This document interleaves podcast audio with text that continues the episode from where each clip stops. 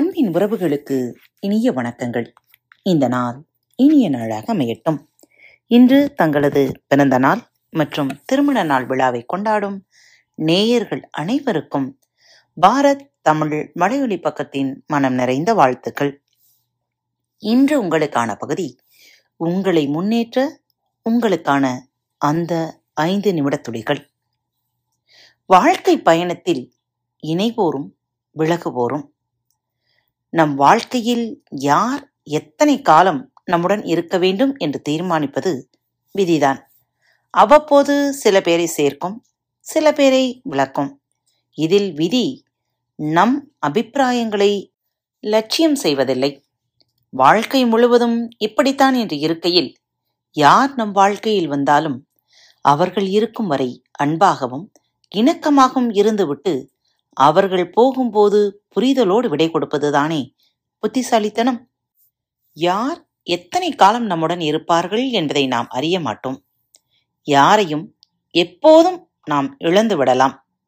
இருக்கும் வரை அன்போடு இருப்பது அவர்கள் போன பிறகு ஏற்படக்கூடிய குற்ற உணர்ச்சியை ஏற்படுத்தாமல் காக்கும். நல்ல நினைவுகளையே நெஞ்சில் மிச்சம் வைத்திருக்கும் அது உதவுகிறது.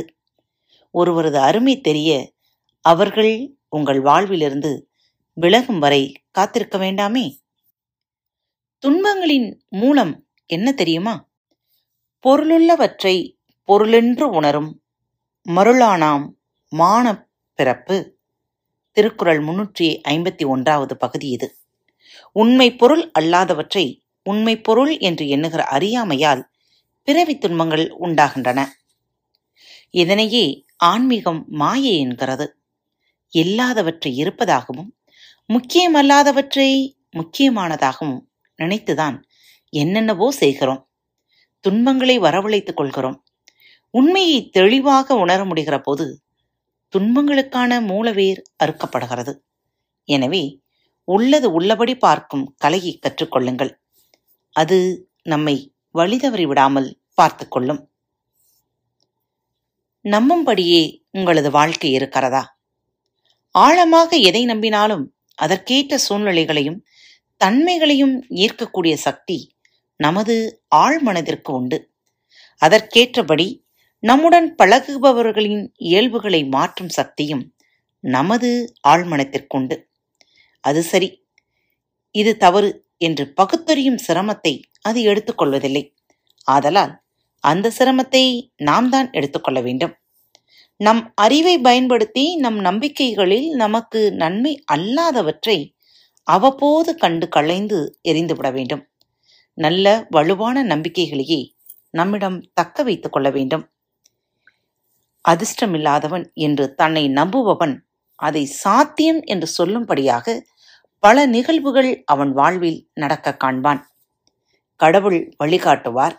நல்லதே நடக்கும் என்று ஆழமாக நம்புபவன் அதை தன் வாழ்வில் நிரூபித்தும் காட்ட முடியும்.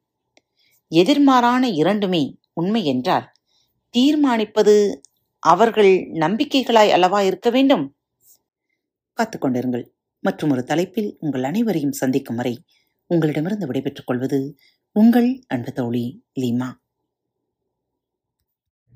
அன்பின் நேயர்கள் அனைவருக்கும் இனிய வணக்கங்கள்.